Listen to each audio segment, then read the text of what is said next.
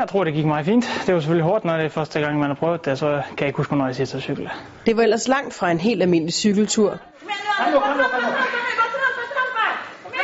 Skidtskytten Anders Golding var ude på, da han forleden fik testet sin fysiske form af Team Danmarks eksperter. Når, når man øh, kommer ud i øh, pressesituationer, så har man den bedste kondi, som man kan yde optimalt.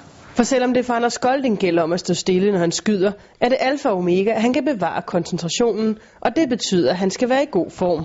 Lige så god som alle de andre sportsgrene, vil jeg sige. Det så er det utrolig varmt, der hvor vi skyder. Og skyder over en hel dag, så det kan godt, øh, det tager mig på kroppen.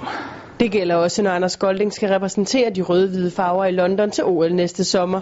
Sammen med riffelskytten Stine Nielsen er han nemlig som den første blevet forhåndsudtaget til OL. Og det er helt afgørende for, hvordan Anders Goldings tid frem mod næste sommer vil se ud.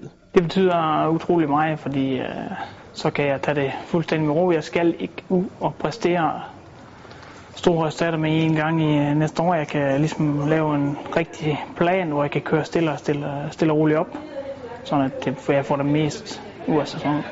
Hvad enten det gælder sin fysiske form eller sin sportslige formåen, lader Anders Golding dog til at være ved godt mod frem mod sit andet OL. Jeg er altid ved godt mod.